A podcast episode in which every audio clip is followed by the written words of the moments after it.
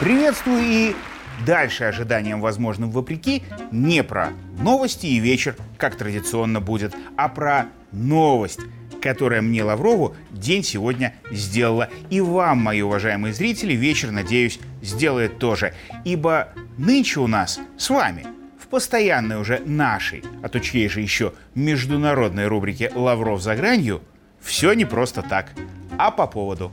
Ведь у нас полтишок. Э, в смысле, что вот уже 50 раз мы вечером после новостей новости с вами обсуждаем совместно. Эти самые, вернее, самые-самые, про тех, кто за мировой кулисой живет, и оттуда нам жить не каждый раз помогает.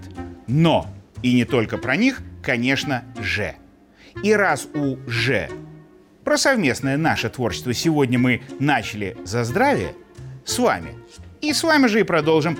Точнее, с юзером по имени Клуб Блук, который после прошлого выпуска, где я про лето и арбалеты, ой, то есть про Польшу и вертолеты говорил, и сказал, что Варшава, после того, как Вашингтон на нее шикнул, даже одну ноту в наш адрес, дипломатическую, за вертолеты в ее головах не пикнула.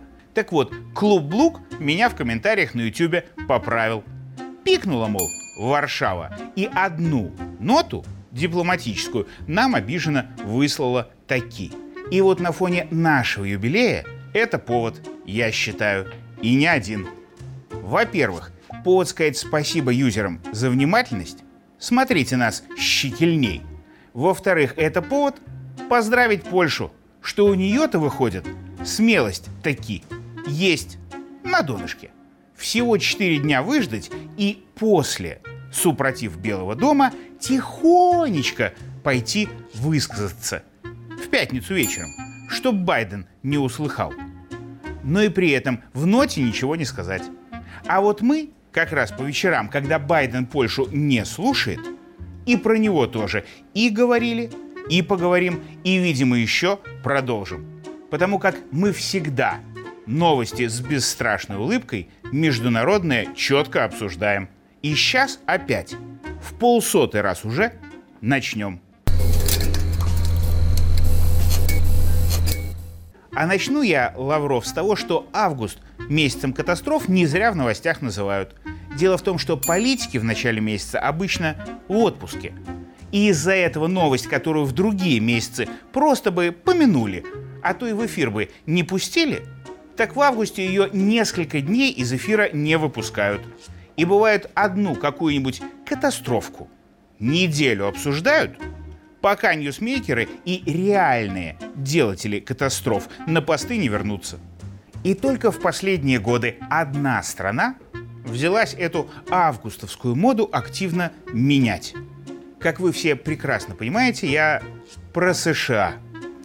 Два года тому американцы вылетали из Афганистана. Год тому престарелая пилотка всея Капитолия, ужас, летящий на крыльях ночи Нэнси Пелоси, взяла и залетела, ну, в плохом смысле слова, в смысле на остров Тайвань. Вот и в этом году Штаты решили традицию продолжить и переходящий флаг и титул главной катастрофы августа из дрожащих рук Байдена не упускать. И первой катастрофической американской новостью недели стал Нигер.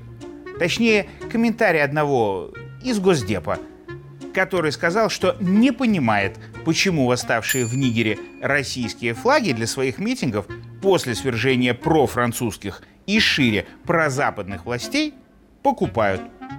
Вот уж вправду Нигера при Байдене Госдепу не понять. То ли при Обаме, в смысле, тогда и Госдеп поумнее как-то был, да и Байден помоложе. Но шутки в сторону. Объясняю для Госдепа. Вы действительно про мир ничего не понимаете, если думаете, что эти флаги там покупают. Там их из французских флагов бывшей метрополии шьют, ей назло. Вот и из американских бы, таких же имперских, тоже перешивали бы. Просто нигеру из штатовского российский флаг не так удобно. Много шить. как неудобно получилось и с катастрофической новостью недели из США номер два, где в Белом доме номер один один белый порошочек как-то недавно нашли. И он не зубным порошком для протезов оказался. Вернее, это старая новость. Уже даже следствие было и хозяина не разнюхало. А тут на неделе катастрофически выяснилось, что хозяин Белого дома как раз знает все про этот якобы ничейный порошочек. Но никому не говорит. Потому что, а кто же его заставит? Он же уже почти сам себе памятник. И вот республиканцы всей партии бьются теперь в бессильной злобе, а Байден молчит, как порошка в рот набравший. И ни про наркотики ни слова, ни про 20 миллионов взяток, которые, как стало точно известно, его сын все же получил, чтобы иностранные коммерсы к телу Байдена доступ через него поимели. То есть у политических противников Байдена на него и его окружение компромата горки. А вот воли что-либо сделать не на понюх. Табаку. Может, стоит у сонного порошка взять для поднятия духа и бесстрашия. Хотя, с другой стороны, понять республиканцев можно. Им страшно не потому, что они трусы все, а потому что в самой демократической стране мира и вправду слегка есть чего сильно-сильно опасаться. Тут один житель Америки в адрес Байдена угрожающие намеки в соцсетях делал – так приехали ФБРовцы и лишнего слова не говоря, взяли барзаписца и застрелили. Ну, не в полемику же с ним вступать. Как известно, в США свобода слова под охраной закона и этого самого ФБР. А еще теперь в США под охраной земли рядом с Большим каньоном. Байден на этой же катастрофической неделе такой спасительный для экологии указ подписал – а заодно им же запретил на этих землях уран разрабатывать. Вот для зеленых радость-то. Теперь провал проваливаться меньше будет. А то допустить провала в этом деле никак нельзя. Ведь Байден сказал, что Большой каньон – это одно из девяти чудес света. Ну а пока одним радость, другим паника.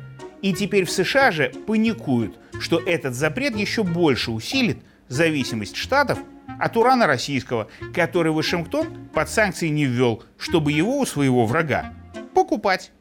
А мне интереснее, когда запаникует ЕС, когда догадается, что этот закон Байден подписал еще и для того, чтобы мировые цены на ресурс поднять.